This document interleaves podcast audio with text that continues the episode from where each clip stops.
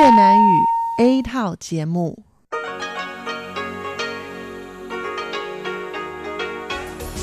Đây là Đài Phát thanh Quốc tế Đài Loan RTI.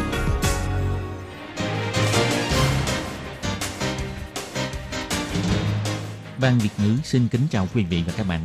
Đây là chương trình Việt ngữ Đài Phát thanh RTI được truyền đi từ Đài Loan.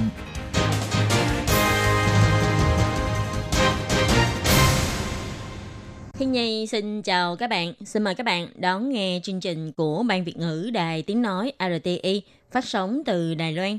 Hôm nay là thứ Tư, ngày 29 tháng 5 năm 2019, tức nhằm ngày 25 tháng 4 năm kỷ hợi âm lịch. Chương trình của ngày hôm nay gồm các nội dung như sau. Mở đầu là phần tin tức thời sự, tiếp theo là chuyên đề tiếng hoa cho mỗi ngày, cẩm nang sức khỏe và cuối cùng là chuyên mục ống kính rộng. Mở đầu là phần tin tức thời sự Đài Loan với các nội dung chính như sau. Bộ trưởng Bộ Ngoại giao quá cảnh tại Mỹ trong chuyến viếng thăm ba nước ban giao tại khu vực biển Caribe. Đài Loan tham dự hội nghị ICH tháng 6, đối thoại với quốc tế bằng tư cách hội viên ICH. Các nước không ký kết hiệp định thừa nhận tính hữu cơ tương đồng với Đài Loan trước tháng 6 năm 2020 sẽ không được bán nông sản phẩm dưới danh nghĩa hữu cơ tại Đài Loan. Sách trắng doanh nhân Mỹ, vấn đề thịt heo thịt bò Mỹ cản trở đài Mỹ ký kết FTA. Đài Loan hy vọng được tham dự triển lãm thế giới Osaka 2025. Các thải biển tại bán đảo Hằng Xuân nhiều vô kể, nhiều chú rùa biển đã chết thảm tại đây. Sau đây xin mời các bạn cùng đón nghe phần nội dung chi tiết của bản tin.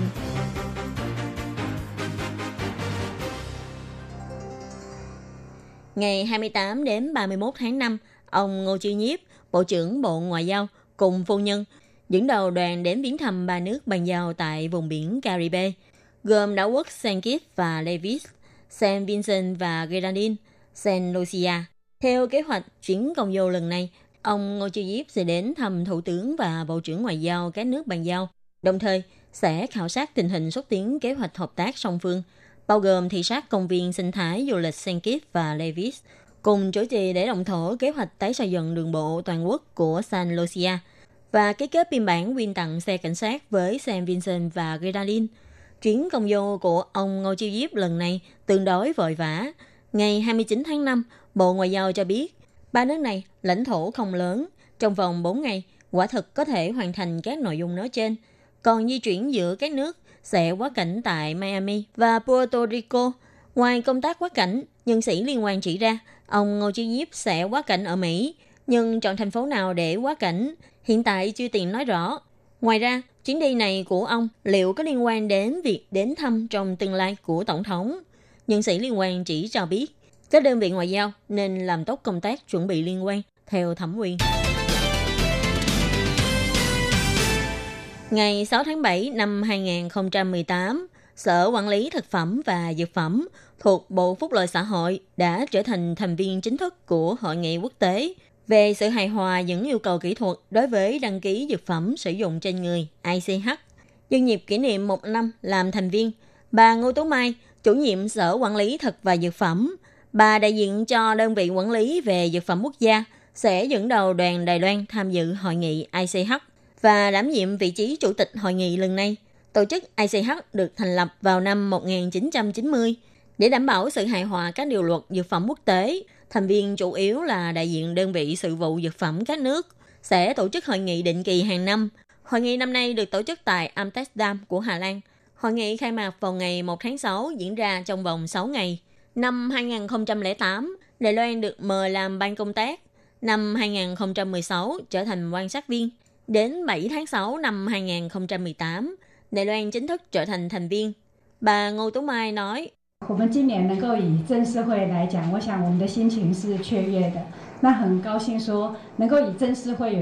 Năm nay có thể tham dự với tư cách thành viên chính thức, tôi nghĩ trong lòng chúng ta đều rất phấn khởi.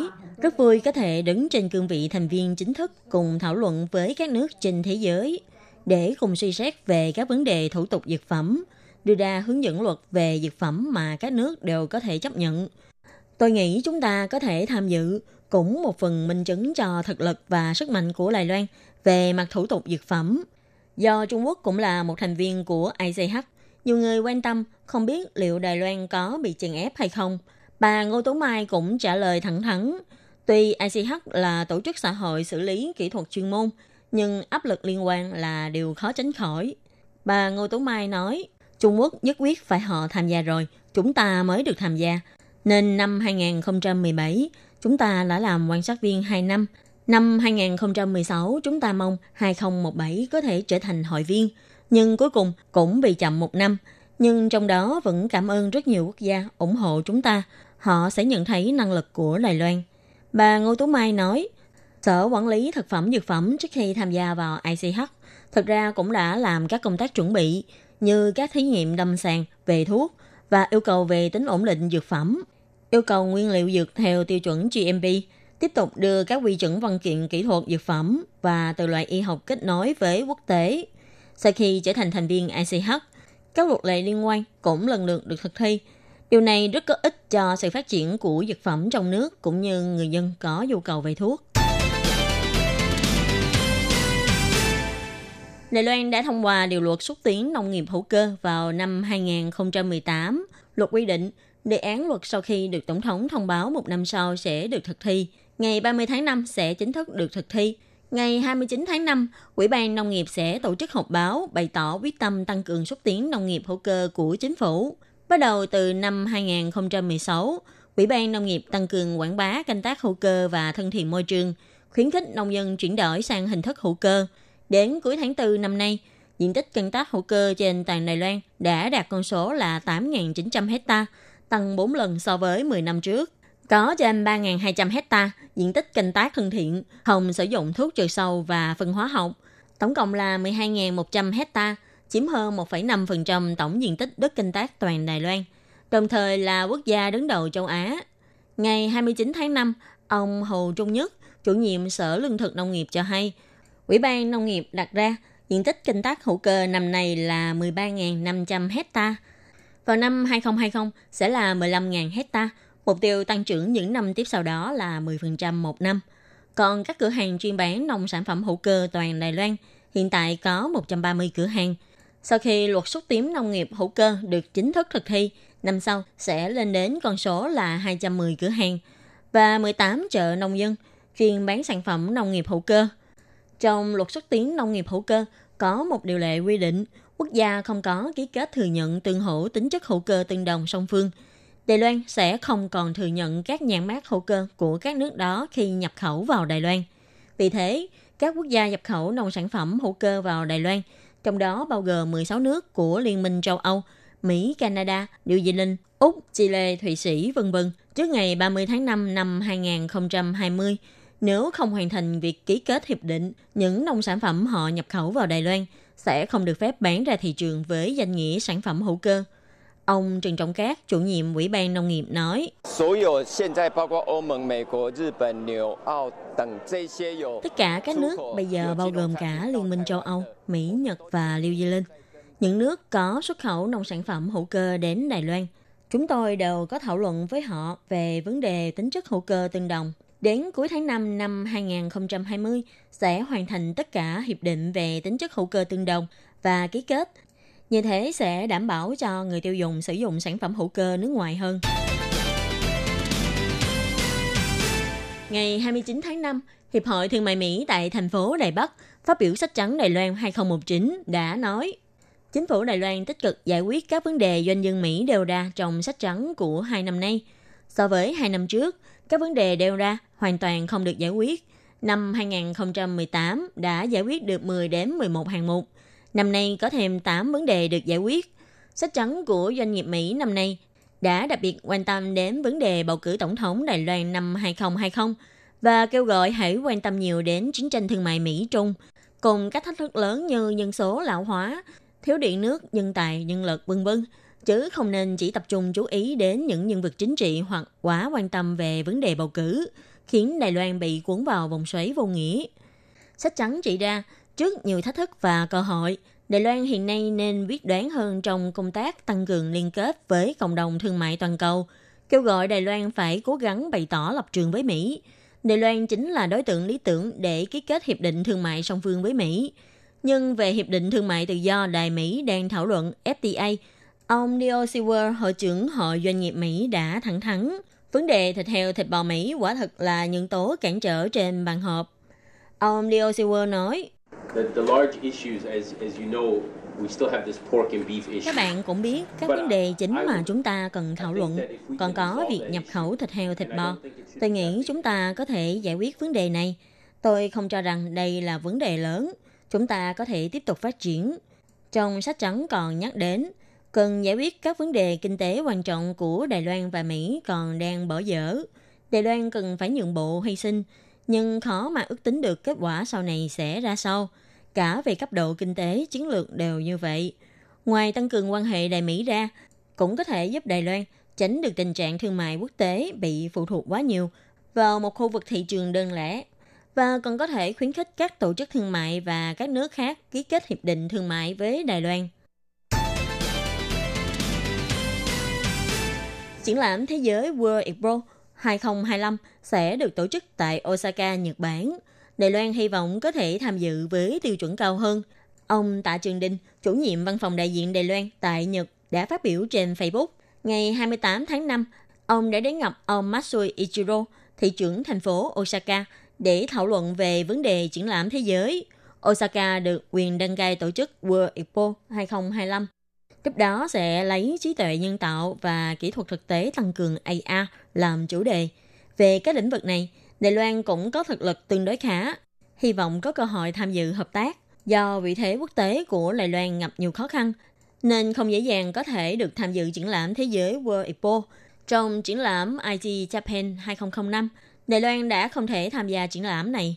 Nhưng sau khi thương thảo với Nhật, vẫn được quảng bá tiếp thị thực phẩm cao cấp và nông sản phẩm đặc sắc Đài Loan tại các khu vực liên quan. Ngoài ra, như loài múa Colgate, đội trống Ureter và đoàn nhạc Chu Đông Khánh, vân vân cũng đã đến biểu diễn. Căn cứ vào phân tích của văn phòng đại diện tại Nhật, Osaka đăng cai Expo World 2025 do quan hệ địa lý của Đài Loan tham gia triển lãm thế giới ngoài muốn thu hút du khách đến Đài Loan. Các ngành nghề triển lãm tại Osaka còn có thể thu hút nhiều cơ hội thương mại tiềm năng, đặc biệt là về mảng thiết bị y tế, trí tuệ nhân tạo, cơ giới tự động hóa, vân vân. Dù là xuất khẩu sang Nhật Bản hay hợp tác với Nhật, Apple World cũng là nơi quảng bá tuyên truyền tốt nhất. Trên bãi biển của bán đảo Hằng Xuân, gần đây có nhiều loại rác cho dạt trên biển. Người địa phương cũng phát hiện thấy rất nhiều xác chết của rùa biển. Lý do chết là do bị lưới đánh cá quấn quanh phần đầu. Còn rác cho dạt trên biển ngoài lưới đánh cá còn có cả ghế ngồi bãi biển hay nắp bi. Trước tình hình này, hàng tuần các cư dân địa phương đã bắt đầu chiêu mộ tình nguyện viên đến dọn dẹp bãi biển. Sóng biển đẩy những con rùa biển lên bờ. Đến gần mới phát hiện, phần đầu của chú rùa đang bị dây lưới cá quấn quanh và đã chết từ lâu. Các tổ chức vệ sinh bãi biển cố gắng muốn làm sạch rác bãi biển, nhưng chai nhựa, túi nhựa, lưới lánh bắt cá, dù có vệ sinh thế nào cũng không thể dọn hết. Làm những con rùa biển không còn trốn dung thân và khiến chúng bị mất mạng. Ông Hứa Duật Giai, người phát động phong trào làm sạch bãi biển đã nói, dù là bị lưới đánh cá quấn chết hay ăn phải quá nhiều hạt nhựa li ti, những hình ảnh này đều khiến chúng ta bàng hoàng. Các bạn trẻ tại địa phương thị trấn Hằng Xuân đã tích cực tổ chức các hoạt động làm sạch bãi biển, hy vọng quê nhà có thể ngày càng tốt hơn. Lý tưởng này rất lớn và cũng cần rất nhiều sức lực của nhiều người hơn. Ông Hứa Duật Giai nói, biến thiên nhiên trở thành lớp học giúp mọi người có thể tham gia vận động môi trường theo hình thức đa dạng. Hải dương xinh đẹp cần mọi người cùng chung tay bảo vệ. Như khu vực biển của độc đảo, dưới sự nỗ lực của nhiều phía, các rạn đá san hô nắm hương to nhỏ đã dần phục hồi sau trận bão Meranti. Theo anh Michael, huấn luyện viên bơi lặn nói, chúng tôi đã quan sát thấy các loại san hô dạng mềm hay dạng rắn đều đang dần dần phục hồi. Tình hình khôi phục cũng khá tốt. Kẻ phá hoại môi trường biển chính là con người, nhưng kẻ có thể bảo vệ sinh thái biển xinh đẹp này cũng lại chính là con người. Các bạn thân mến, bản tin thời sự Đài Loan hôm nay do Khiết Nhi biên tập và thực hiện đến đây là kết thúc. Cảm ơn sự chú ý lắng nghe của quý vị và các bạn. Xin mời các bạn tiếp tục theo dõi các phần tiếp theo của chương trình Ban Việt ngữ ATI. Xin thân ái chào tạm biệt các bạn.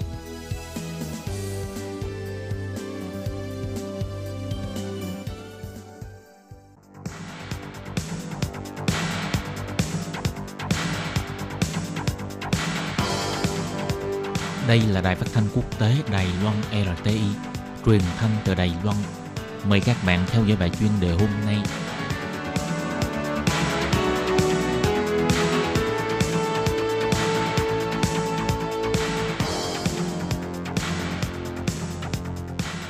Hello, tôi Kim xin kính chào các bạn. Hoan nghênh các bạn đã đến với bài chuyên đề ngày hôm nay. Các bạn thân mến, trong bài chuyên đề hôm nay, tôi Kim sẽ giới thiệu với các bạn đề tài Thương mại chỉ là màn mở đầu. Mỹ và Trung Quốc căng thẳng lâu dài là điều không tránh khỏi. Và sau đây, tôi Kim xin mời các bạn cùng theo dõi nội dung chi tiết của bài chuyên đề ngày hôm nay nhé.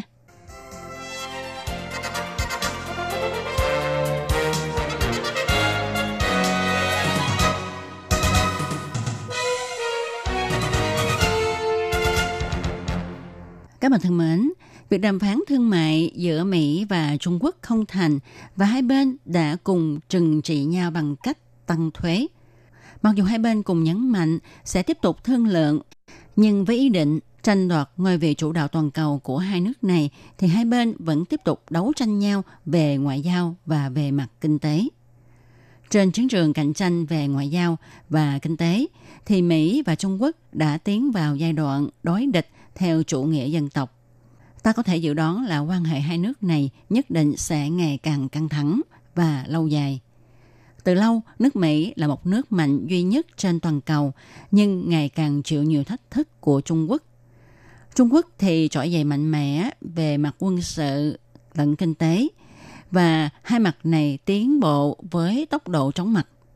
Nhìn lập trường của Mỹ và Trung Quốc ngày càng cứng rắn trong cuộc chiến tranh thương mại cho thấy hai nước này vì bảo vệ lợi ích của quốc gia đã chuẩn bị việc đấu tranh trực diện với nhau. Trên thực tế, ngoài tranh chấp thương mại ra, quan hệ giữa Mỹ và Trung Quốc còn tồn tại rất nhiều điều có thể gây xung đột bộc phát giữa hai bên. Chẳng hạn như Mỹ ủng hộ Đài Loan, chi viện cho Đài Loan về vũ khí quân sự, rồi những tranh chấp chủ quyền ở Biển Đông, an toàn thông tin vân vân. Chuyên gia cho biết, quan hệ giữa Mỹ và Trung Quốc sẽ tiếp tục xấu đi một cách ổn định. Đây là sự trùng lắp lợi ích quốc gia cùng đối địch nhau và xung đột sẽ xảy ra là một kết quả không thể nào tránh được. Hiện nay, nhà lãnh đạo của Mỹ và Trung Quốc đều là những người mang chủ nghĩa dân tộc, nên khó mà kỳ vọng hai nước này có quan hệ tốt với nhau. Chủ tịch Trung Quốc ông Tập Cận Bình tuyên bố dân tộc phục hưng là mộng của Trung Quốc, đưa Trung Quốc trở lại sự phồn vinh và lớn mạnh trước kia. Còn mục tiêu của Tổng thống Donald Trump thì để cho nước Mỹ vĩ đại một lần nữa. Trung Quốc là một thử thách bá quyền, không phải là người da trắng đầu tiên mà Mỹ phải đối mặt. Mỹ không thể chấp nhận Trung Quốc cùng có tiếng nói hùng mạnh trên thế giới. Phát ngôn viên của Bộ Ngoại giao Trung Quốc thì phê phán Mỹ đã khiến cho quan hệ của hai nước trở thành sự đối địch của văn minh, thậm chí mang quan điểm chủ nghĩa chủng tộc là hoang đường, là không thể chấp nhận. Chiến tranh thương mại đã khơi dậy chủ nghĩa dân tộc của Trung Quốc. Chuyên gia cho rằng, nói một cách khách quan thì cuộc chiến tranh thương mại chưa từng có trong lịch sử này đã khởi động sự đối địch của xã hội Mỹ và xã hội Trung Quốc. Chuyên gia vô cùng lo lắng là sự đối địch này nếu không khống chế được thì sẽ khiến cho quan hệ của cả thế giới bị tụt lùi. Trưởng ban chấp hành báo điện tử Bill Bishop nói, chiến tranh thương mại khiến cho càng nhiều người Trung Quốc hiểu và tin tưởng mục tiêu của Mỹ đó là chèn ép Trung Quốc. Trung Quốc có thể tẩy chay sản phẩm của Mỹ. Thương mại chỉ là một hạng mục trong nhiều tranh nghị giữa Trung Quốc và Mỹ. Những kế hoạch khuếch rộng thương mại, quân sự và chủ quyền của Trung Quốc đã khiến cho Mỹ cảm thấy bất an. Rõ ràng Trung Quốc đang hiện đại hóa quân sự một cách nhanh chóng qua hành động phát triển hàng không mẫu hạm, máy bay chiến đấu, các vũ khí tiên tiến, vân vân. Cho dù Mỹ và Trung Quốc có ký kết thỏa thuận thương mại, thì trong tương lai hai bên sẽ có nhiều cạnh tranh kịch liệt hơn và càng nhiều hơn. Nhìn về tương lai lâu dài, quan hệ giữa Trung Quốc và Mỹ sẽ lâm vào tình cảnh khốn cùng. Các bạn thân mến, các bạn vừa đón nghe bài chuyên đề ngày hôm nay do Tố Kim thực hiện. Tôi Kim xin chân thành cảm ơn sự chú ý, theo dõi của các bạn. Xin chào tạm biệt các bạn. Bye bye.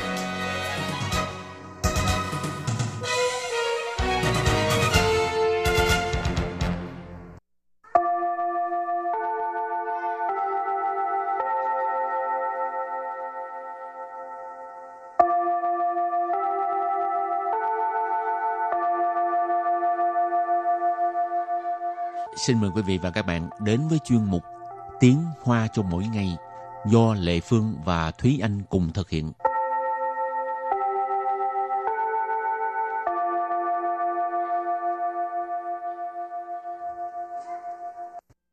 Thúy Anh và Lệ Phương xin kính chào quý vị và các bạn. Chào mừng các bạn đến với chuyên mục Tiếng Hoa cho mỗi ngày ngày hôm nay. Wow, hôm nay mình học những cái từ rất là cứng nha. Ha. Kinh tế này, chính trị nè. ừ, lâu lâu chúng ta cũng phải học những cái từ nó thời sự một chút. Rồi hôm nay mình học hai câu. Câu thứ nhất, kinh tế toàn cầu và tình hình chính trị quốc tế có mối liên quan mật thiết với nhau. Và câu thứ hai, tình hình chính trị ổn định sẽ có lợi cho phồn vinh kinh tế hay sao? Và sau đây chúng ta lắng nghe cô giáo đọc hai câu mẫu này bằng tiếng Hoa. 全球经济和国际政局息息相关。政局稳定比较有利经济繁荣吗？Thúy Anh xin giải thích câu mẫu số 1. 全球经济和国际政局息息相关。全球，全球 là toàn cầu. 经济 Kinh tế là kinh tế, cho nên全球经济 là kinh tế toàn cầu. 和 Hở là và. 国际 Quốc trị là quốc tế. 政局 Trân chủ là cục diện chính trị. Quốc trị trân chủ là tình hình chính trị quốc tế. 息息相关 Xỉ xỉ相quan. Đây là một cụm từ ý chỉ là có quan hệ mật thiết với nhau. Và sau đây chúng ta hãy cùng lắng nghe cô giáo đọc lại câu mẫu này bằng tiếng Hoa. 全球经济和国际政局息息相关。全 球经济和国际政局息息相关。 Câu này có nghĩa là kinh tế toàn cầu và tình hình chính trị quốc tế có mối liên quan mật thiết với nhau. Và câu thứ hai, tình hình chính trị ổn định sẽ có lợi cho phồn vinh kinh tế hay sao? 政局稳定比较有利经济繁荣吗？ Ở sau đây Lê Phương xin giải thích câu 2. 政局 Trân chủ có nghĩa là tình hình chính trị. 稳定 Ổn định tức là ổn định. 比较有利 Bị trao dầu ly tức là có lợi hơn. Bị trao là hơn, dầu ly là có lợi ha. 经济 Chính trị là kinh tế. 繁荣 Phản rộn có nghĩa là phồn vinh. 吗？ Ma, đây là từ nghi vấn đặt ở cuối câu. Và sau đây chúng ta lắng nghe cô giáo đọc câu mẫu này bằng tiếng Hoa. 政局稳定比较有利经济繁荣吗？政局稳定比较有利经济繁荣 Câu vừa rồi là tình hình chính trị ổn định sẽ có lợi cho phồn vinh kinh tế hay sao? Và sau đây, chúng ta hãy cùng đến với phần từ vựng mở rộng.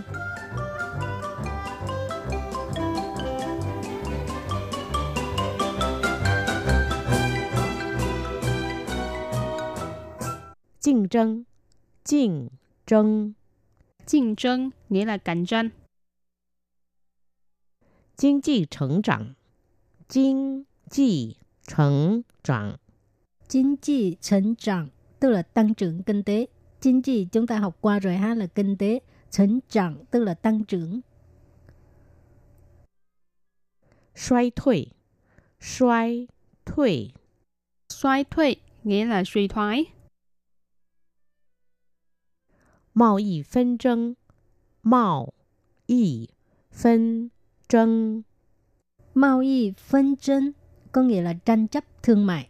Mao y là thương mại, phân tranh là tranh chấp. Và sau đây chúng ta hãy cùng đặt câu cho các từ vựng mở rộng. Từ đầu tiên là cạnh tranh, nghĩa là cạnh tranh. Tham gia bì sai tờ rần hẳn tố, cạnh tranh 10 phân chi liệt. Tham gia bì sai tờ rần hẳn tố, cạnh tranh 10 phân chi liệt. Câu này có nghĩa là người tham gia thi đấu rất nhiều, cuộc cạnh tranh rất quyết liệt. Tham gia là tham gia, bị sai là thi đấu, rỉnh là người, tham gia bị sai de rỉnh là người tham gia thi đấu, hình tố là rất nhiều,竞争là cạnh tranh, sĩ phân ở đây là phó từ chỉ mức độ, nó cũng giống như hình hoặc là phế trạng, có nghĩa là rất, chi liệt là quyết liệt. Rồi đặt câu cho từ tiếp theo, kinh济成长 tức là tăng trưởng kinh tế ha. Việt Nam 2018年经济成长破百分之七，近十年来 最高. Câu này có nghĩa là sự tăng trưởng kinh tế trong năm 2018 ở Việt Nam là vượt mức 7%, là con số cao nhất trong 10 năm qua. Duyên là ai cũng biết ha, Việt Nam 2018 tức là ở đây nói về năm 2018, chính trị thành trạng tức là tăng trưởng kinh tế. 7% có nghĩa là 7%. 7% 7% trên sự nền lại tức là gần 10 năm nay 10 年là 10 năm, 近 10 年lại trong 10 năm qua.最cao có nghĩa là cao nhất. Và đặt câu cho từ kế tiếp, suy thuy nghĩa là suy thoái. 近年来经济不景气，各地的船运行业也有衰退的趋势。近年来经济不景气，各地的船运行业也有衰退的趋势. Câu này có nghĩa là những năm gần đây tình hình kinh tế không tốt, ngành nghề vận chuyển đường biển ở khắp nơi đều có xu hướng suy thoái. Chín niên lại là những năm gần đây. Chính chi là kinh tế. Bu chỉnh chi ý chỉ là không tốt hoặc là không tốt đẹp. Cho nên chính chi bu chỉnh chi hình dung là nền kinh tế bất ổn hoặc là nền kinh tế không đảm bảo cho đời sống kinh tế của người dân. Cơ tị là khắp nơi, các nơi. Chuẩn duyên hẳn dệ. Chuẩn duyên là vận tải đường biển. Hãng业là ngành nghề, cho nên chuyển运行业là ngành nghề vận tải đường biển. Dễ dụ là cũng có. Xoay thuy, nãy mình có nói là suy thoái.趋势nghĩa là xu hướng, xu thế. Họ đặt câu cho từ cuối cùng. Mao y phân tranh tức là tranh chấp thương mại ha. Mao y phân tranh 是否会影响全球经济成长？贸易纷争是否会影响全球经济成长 câu này có nghĩa là uh, tranh chấp thương mại liệu có ảnh hưởng tới sự tăng trưởng kinh tế trên toàn cầu hay không. Mao y phân tranh tức là tranh chấp thương mại, sư phụ có nghĩa là có phải hay không. Yến rằng tức là ảnh hưởng chuyển chiếu. Hồi nãy mình có học rồi ha, toàn cầu, chính trị thành trạng cũng học rồi, có nghĩa là tăng trưởng kinh tế. Và sau đây chúng ta hãy cùng ôn tập lại hai câu mẫu của ngày hôm nay. Mời cô giáo đọc hai câu mẫu bằng tiếng Hoa.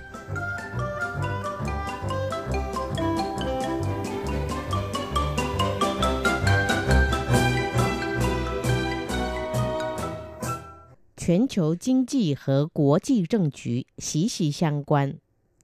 全球经济和国际政局息息相关。 Câu này có nghĩa là kinh tế toàn cầu và tình hình chính trị quốc tế có mối liên quan mật thiết với nhau. 政局稳定比较有利经济繁荣吗？政 局稳定比较有利经济繁荣吗？ Câu vừa rồi là tình hình chính trị ổn định sẽ có lợi cho phồn vinh kinh tế hay sao? 竞争，竞争， 竞tranh nghĩa là cạnh tranh. 经济成长， 经济成长， Chính trị thành trưởng tức là tăng trưởng kinh tế. 衰退，衰退， Xoay thuy nghĩa là suy thoái. 贸易纷争，贸易纷争， Mao y phân tranh có nghĩa là tranh chấp thương mại. Hậu, các bạn thân mến, bài học hôm nay đến đây xin tạm chấm dứt. Cảm ơn các bạn đã đón nghe. Bye bye. Bye bye.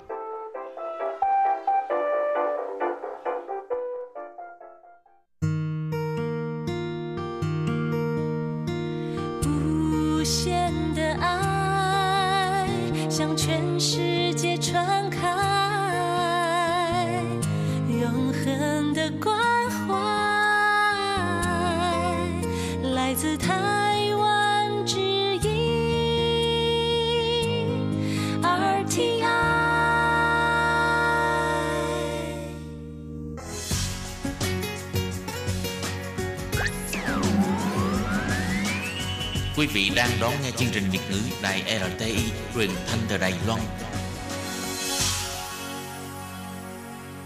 Mời các bạn theo dõi tiết mục Cẩm nang sức khỏe do Tố Kim thực hiện. Tiết mục Cẩm nang sức khỏe sẽ cung cấp những thông tin về sức khỏe cho các bạn tham khảo, chăm sóc tốt sức khỏe mình Tất Kim xin kính chào các bạn, hoan nghênh các bạn đến với chương mục Cẩm nang sức khỏe ngày hôm nay. Các bạn thân mến, trong chương mục Cẩm nang sức khỏe ngày hôm nay, chúng ta sẽ bàn về những quan niệm về người già cũng như là cách chăm sóc sức khỏe cho người già. Vậy thì sau đây Tố Kim xin mời các bạn cùng theo dõi nội dung chi tiết của chương mục Cẩm nang sức khỏe ngày hôm nay nha.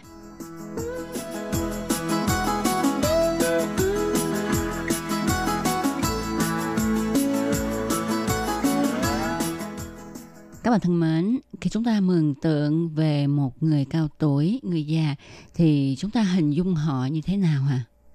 Chắc là trong đầu các bạn sẽ hiện ra một cái hình ảnh là một bà cụ già hay một ông cụ già lưng thì lâm khơm chống một cây gậy rồi bước đi chậm chạp hoặc là đôi khi còn run run nữa ha. Thì đây là một cái hình ảnh mà chúng ta thường được thấy khi người ta miêu tả về người cao tuổi. Điều này cho chúng ta thấy là quan niệm của mọi người thường cho người cao tuổi, người già thì phải có một cái sức khỏe yếu, rồi bước đi thì chậm chạp, tức là không còn nhanh nhẹn hoặc bát. Điều này thì cũng đúng làm sao mà người lớn tuổi, người cao tuổi lại có thể so sánh với những người trẻ được phải không? Nhưng mà chúng ta không nên lầm tưởng rằng những người cao tuổi thì phải có một sức khỏe yếu. Thực ra đây là những quan niệm có thể nói là sai lầm của đa số mọi người khi nghĩ như vậy. Tại sao đây là những quan niệm sai lầm? Thì mời các bạn hãy nghe lời của ký giả Trương Triệu Luân, phóng viên Đài Phát thanh Quốc tế Đài Loan NTI.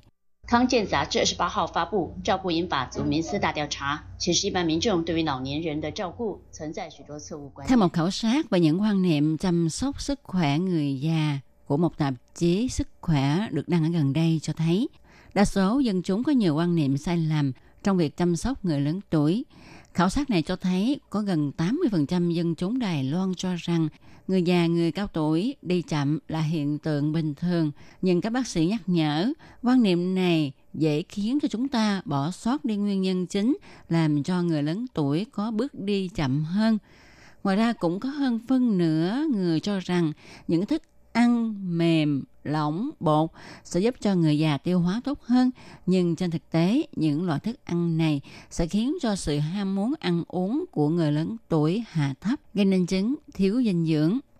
Những nghiên cứu về lão hóa tiếp tục cho thấy những dấu hiệu sinh học quan trọng của tuổi già đều có thể cải thiện được Người ta ước tính có 1 phần 3 đến 1 phần 2 các tình trạng già hóa hoặc là ốm yếu ở người cao tuổi là do những sai lệch trong thói quen, lối sống hàng ngày mà thường rất dễ bị bỏ qua.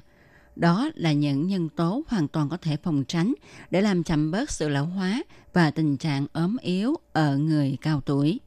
台北荣总高龄医学中心主任医师陈亮公表示，正常情况下， 健康的老年人每秒走0.8公尺，若速度变慢，可能意味有糖尿病、高血压、退化性关节炎等。 Bác sĩ Trần Lượng Cung, chủ nhiệm Trung tâm Y học cao niên Tổng y viện Quân nhân Vinh Dự Đài Bắc cho biết, trong tình trạng bình thường, người già khỏe mạnh cứ mỗi 8 giây họ đi được 0,8 mét.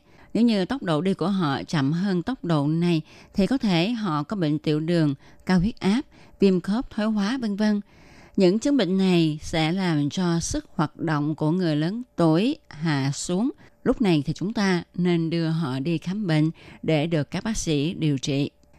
Với xã hội tiến bộ hiện nay thì đa số mọi người cũng thường hay mua những cái thực phẩm chức năng để mà bổ sung dưỡng chất hay là phòng ngừa bệnh cho ông bà, cha mẹ của mình Trong đó thì có những loại thuốc bổ xương hay là những loại thuốc có thể làm cho trí nhớ không bị thoái hóa hay là phòng mất trí nhớ vân vân. Vậy thì việc làm này đúng hay sai, có cần thiết hay không?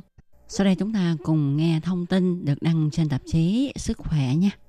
民众认为保骨灵药维骨力可以治疗骨质疏松， 但根据国外研究显示，维骨力的主要成分葡萄胺其实只能帮助某些人修补退化性关节软骨，吃与不吃差异有限。补充银杏 Quỷ củ ly tức là vinatrin là một loại thực phẩm chức năng mà mọi người cho là linh dược bảo vệ xương, có thể trị chứng loãng xương. Nhưng theo nghiên cứu của nước ngoài cho thấy, thành phần chủ yếu của nó chỉ là glucosamine. Chất này chỉ giúp tu bổ, thoái hóa xương sụm. Có uống hay không uống cũng không có gì khác biệt nhau cả. Còn việc bổ sung ngân hạnh cũng không thể dự phòng chứng mất trí nhớ. Nó chỉ có tác dụng điều trị cho người mất trí nhớ ở mức độ nào đó mà thôi. Theo độ tuổi càng lớn thì thời gian ngủ cũng xảy ra hiện tượng di chuyển về trước. Ngủ sớm thì tự nhiên là thức sớm. Nó không đại biểu cho người lớn tuổi mất ngủ hay là ngủ không ngon giấc. Bác sĩ Trần Lượng Cung cho biết, Tiêu chuẩn về đường huyết, cao huyết áp và mỡ máu của nhóm người lớn tuổi vốn được nói rộng hơn là tiêu chuẩn của người trẻ tuổi. Nếu như chúng ta khống chế quá độ thì ngược lại sẽ nâng cao nguy cơ tử vong. Ngoài việc điều trị bệnh ra, người cao tuổi cũng nên cường hóa thể năng và vận động. Đây mới là sách lược giữ gìn sức khỏe tốt. Bác sĩ Trần Lượng Cung nói. 单纯把每一个病都控制好，不代表这个人变健康了。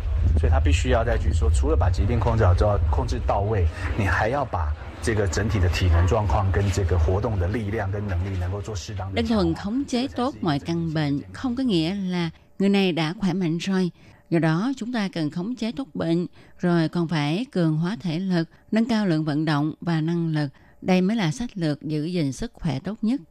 Chuyên gia cho biết, người cao tuổi không phải là nạn nhân của sự lão hóa và tình trạng ốm yếu. Luyện tập thể dục có thể làm giảm nguy cơ bị ốm yếu ở người cao tuổi bình thường, cũng như ở người cao tuổi có suy giảm chức năng hoặc là mất chức năng nặng. Người cao tuổi thường xuyên luyện tập các bài thể dục, nhịp điệu như đi bộ, đi bộ nhanh, bơi, chạy vân vân sẽ giảm tới 50% tỷ lệ tử vong và giảm hoạt động chức năng so với những người không vận động. Vận động thể lực thường xuyên, điều độ có thể làm trì hoãn được sự suy giảm nhiều chức năng, làm giảm bớt khởi phát các bệnh mãn tính. Ví dụ như hoạt động vừa phải có thể làm giảm 20 đến 25% nguy cơ tử vong ở người bị bệnh tim. Lợi ích chính của vận động là làm tăng cơ lực, giảm nguy cơ bị loãng xương, sự linh động và các chức năng tim mạch. Do đó, cải thiện sức khỏe tâm thần, tăng cường các mối quan hệ xã hội, giúp người cao tuổi duy trì tính độc lập lâu dài và làm giảm nguy cơ bị té ngã. Mặc dù có nhiều lợi ích như vậy, nhưng phần lớn người lớn tuổi ở các nước thường ít vận động. Do đó, các chuyên gia có lời khuyên cho người cao tuổi là nên chuyển từ không làm sang làm cái gì đó. Và việc phục hồi thể lực sẽ giúp người cao tuổi khắc phục những khó khăn trong vận động đều có hiệu quả và ít tốn kém.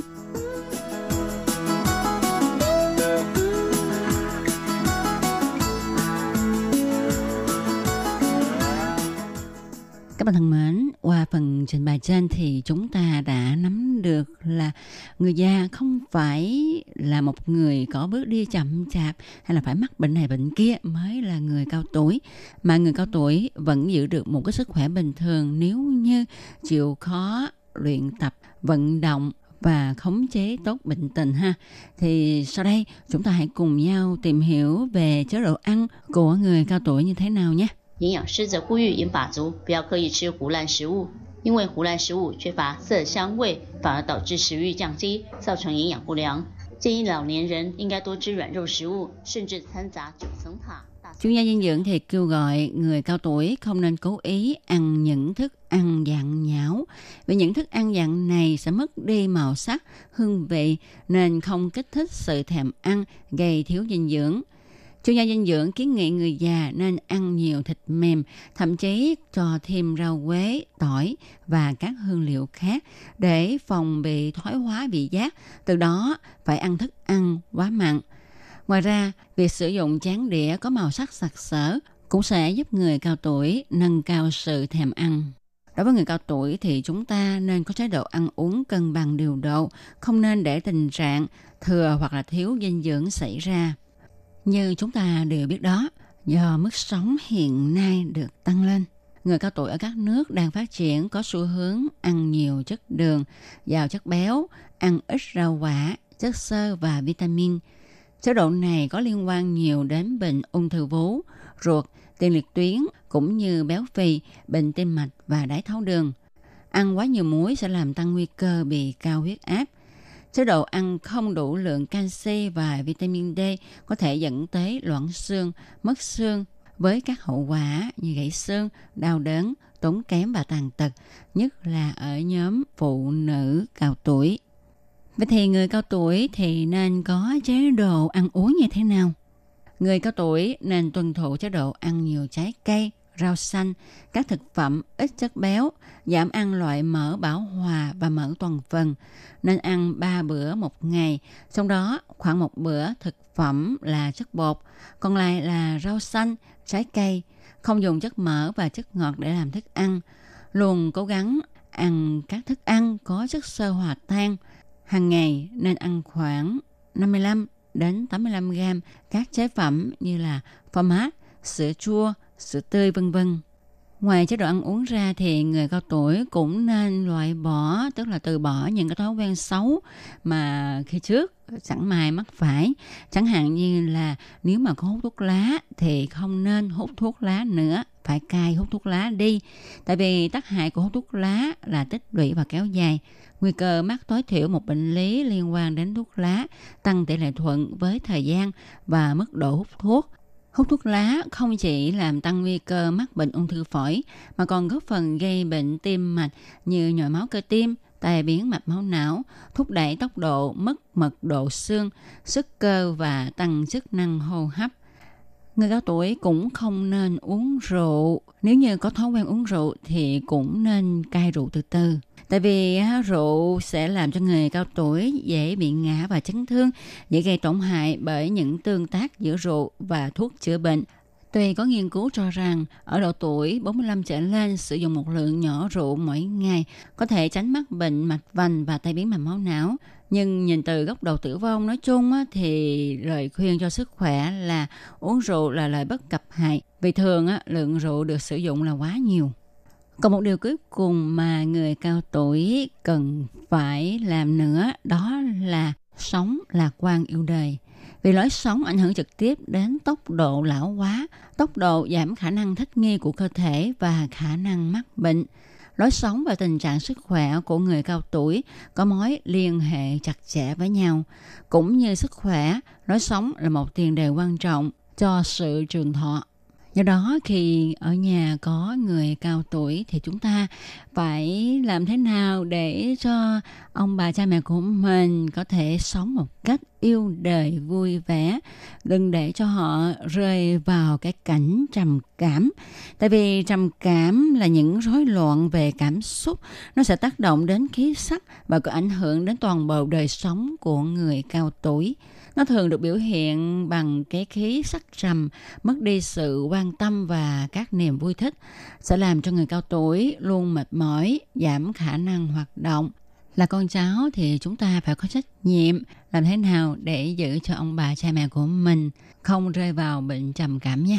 Các bạn thân mến, chương một cẩm nang sức khỏe ngày hôm nay với đề tài tìm hiểu về những quan niệm khi chăm sóc người cao tuổi, cũng như là làm thế nào để giữ cho người cao tuổi có một sức khỏe tốt khi tuổi đã về già. Chương mục hôm nay xin được tạm dừng nơi đây. Tôi Kim hy vọng rằng qua buổi nói chuyện này sẽ giúp ích cho các bạn trong việc chăm sóc người cao tuổi trong gia đình. Tôi Kim xin chúc cho tất cả mọi người luôn có một sức khỏe tốt. Cảm ơn các bạn đã theo dõi. Thân chào tạm biệt các bạn. Bye bye. Quý vị và các bạn thân mến, xin mời quý vị và các bạn truy cập vào trang web Đài RTI để đón nghe chương trình phát thanh tiếng Việt vn.rti.org.tvk.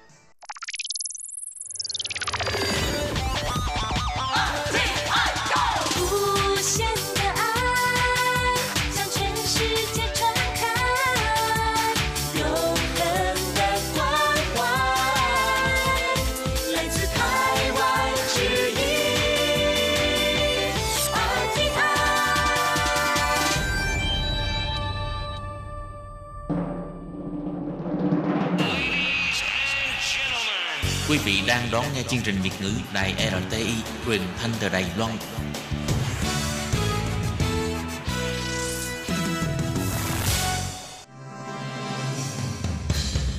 Hoan nghênh quý vị và các bạn đến với chuyên mục Ống kính rộng giới thiệu những thông tin Đài Loan liên quan tới ngoại giao, giáo dục, nông nghiệp, khoa học công nghệ, xã hội, vân vân do Hải Ly thực hiện. Các bạn thân mến, Hải Ly xin chào các bạn. Hoan nghênh các bạn đến với chuyên mục ống kính rộng vào thứ tư hàng tuần. Thưa các bạn, để nối tiếp cho nội dung giới thiệu vào tuần trước, trong chuyên mục hôm nay, Hải Ly xin mời các bạn cùng tiếp tục nghe nội dung giới thiệu về đề tài hiện tượng cơn sốt ngôi sao chính trị Hàn Quốc Du, tức là trào lưu hâm mộ cuồng nhiệt đối với ông Hàn Quốc Du, đường kim thị trưởng thành phố Cao Hùng, trong tiếng Trung gọi là Hán Liếu. Và trong buổi phát vào tuần trước, Hải Ly đã chia sẻ với các bạn về việc những tố chất nào đã khiến ông Hàn Quốc Du được rất nhiều người ủng hộ và thậm chí có nhiều fan hâm mộ theo đuổi như thần tượng. Còn trong buổi phát hôm nay, Hải Ly xin mời các bạn tiếp tục theo dõi nội dung phân tích hiện tượng cơn sốt ngôi sao chính trị Hàn Quốc Du theo góc độ của các nhà nghiên cứu về tâm lý học. Vậy sau đây, Hải Ly xin mời các bạn theo dõi nội dung chi tiết nhé.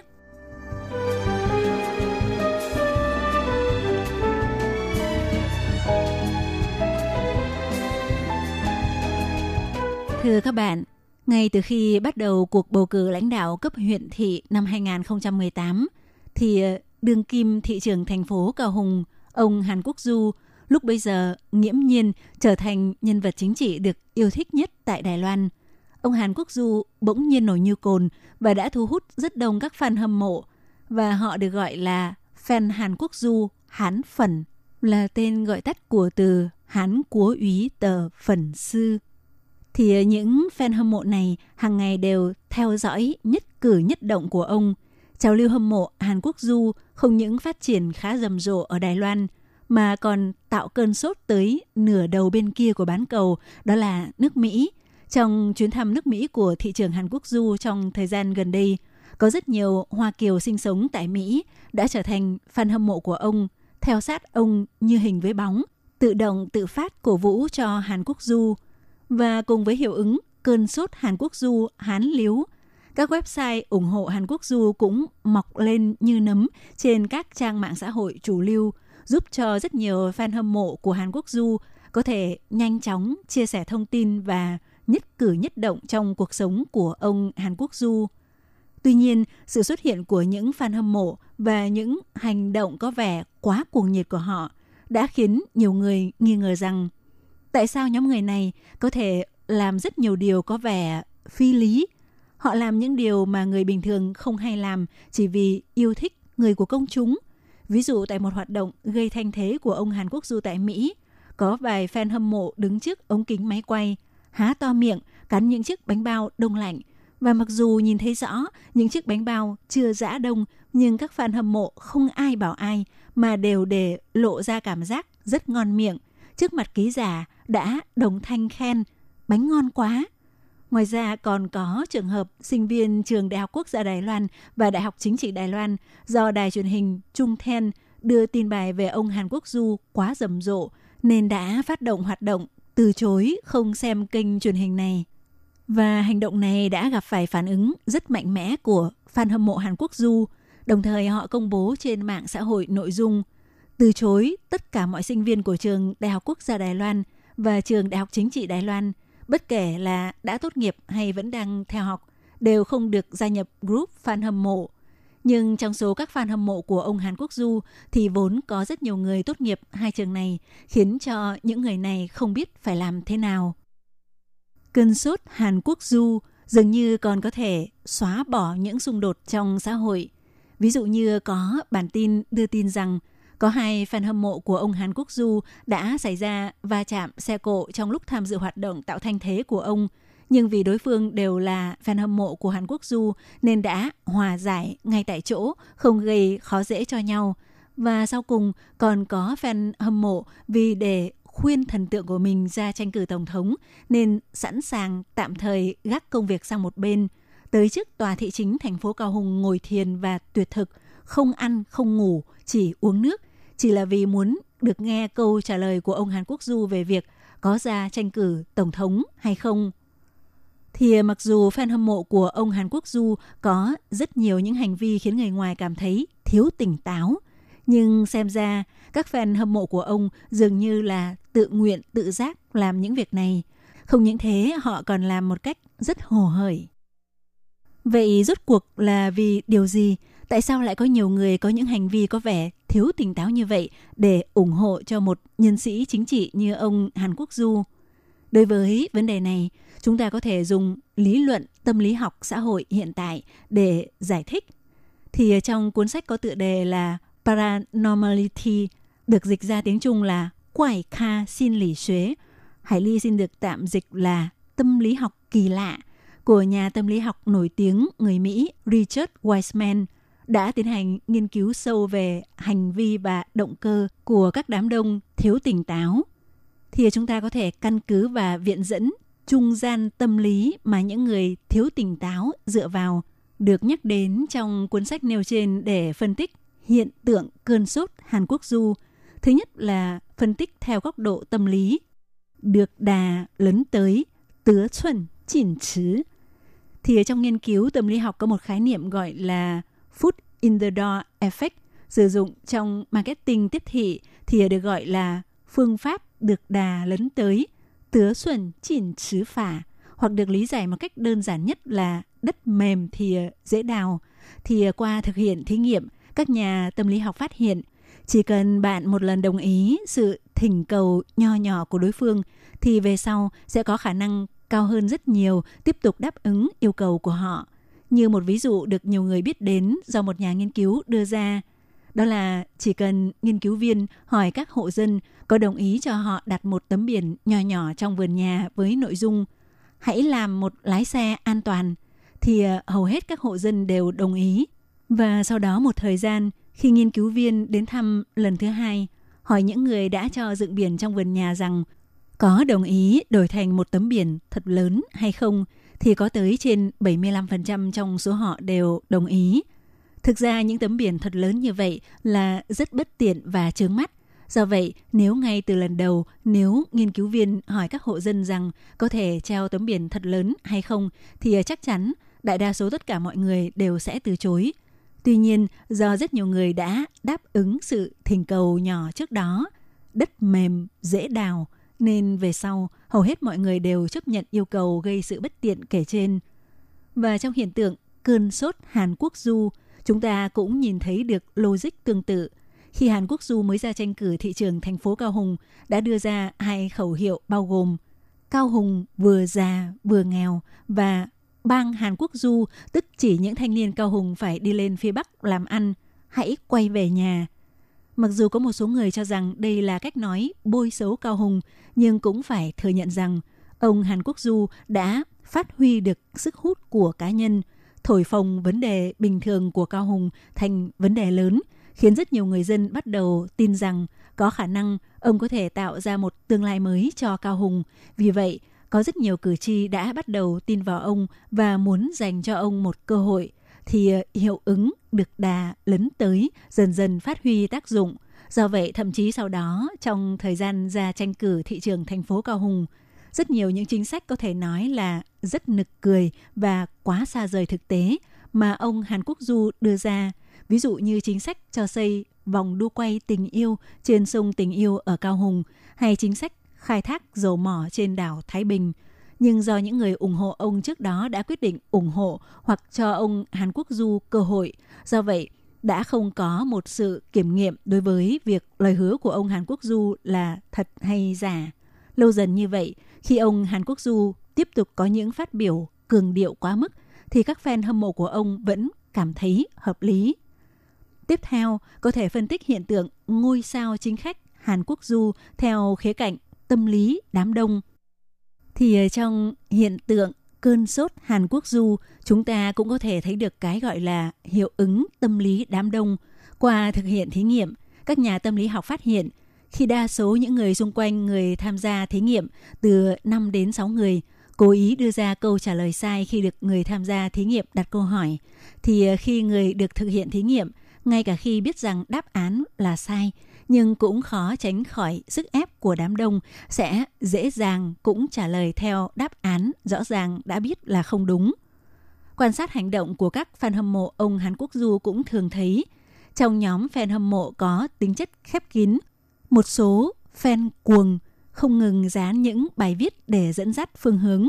Họ hết lời ca ngợi bản thân ông Hàn Quốc Du cũng như những thành viên trong gia đình ông, tạo ra một sự sùng bái, tạo ra hình ảnh ông Hàn Quốc Du là nhà chính khách kỳ tài hàng trăm năm mới có của Đài Loan, là niềm hy vọng có thể giải quyết tình cảnh khó khăn của Đài Loan.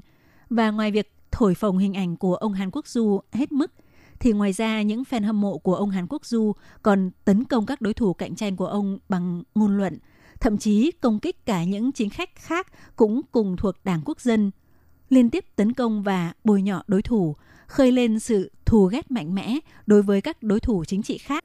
Và sau cùng đối với những thành viên của các nhóm giao lưu nói chuyện trên mạng mà có quan điểm khác biệt hoặc đối với những fan hâm mộ Hàn Quốc du nhưng có trạng thái ôn hòa hơn thì ngoài việc bị chửi bới, lăng nhục rất nặng thì ngoài ra các fan hâm mộ của Hàn Quốc du còn nghi ngờ những người này liệu có phải là kẻ nằm vùng của đội ngũ khác hay không. Có nhiều khi không cần kiểm tra đã cho những người đó ra khỏi nhóm. Những cách làm như vậy đều là do các fan hâm mộ của ông dùng để củng cố tư tưởng đường lối của fan hâm mộ Hàn Quốc Du. Như vậy đã khiến nhiều fan hâm mộ Hàn Quốc Du không dám có quan điểm khác với quan điểm của các fan ruột và tạo ra một bầu không khí, tất cả đều thống nhất theo một quan điểm chung. Ngoài ra, cũng có thể phân tích hiện tượng ngôi sao chính khách Hàn Quốc Du theo khía cạnh thể hiện thành tích. Thì một cách khác để củng cố và làm sâu sắc thêm sự ủng hộ của các fan hâm mộ Hàn Quốc Du, đó là không ngừng tuyên truyền về năng lực chấp chính cực mạnh của ông Hàn Quốc Du. Rất nhiều các fan hâm mộ đã thông qua phương tiện truyền thông qua mạng Internet để truyền bá rầm rộ về thành tích chính trị của ông. Ví dụ như sang Trung Quốc ký kết biên bản hợp tác ghi nhớ, hay là người giúp san phẳng những ổ gà trên các con đường ở Cao Hùng, tạo ra cảm giác ông Hàn Quốc Du là một con người đầy sức mạnh, chỉ có ông mới hoàn thành được những nhiệm vụ mà người khác không làm được – những kỳ tích này càng khiến cho các fan hâm mộ của ông cho rằng họ không hề chọn nhầm người, càng khiến cho họ ngày càng ủng hộ ông mạnh mẽ hơn.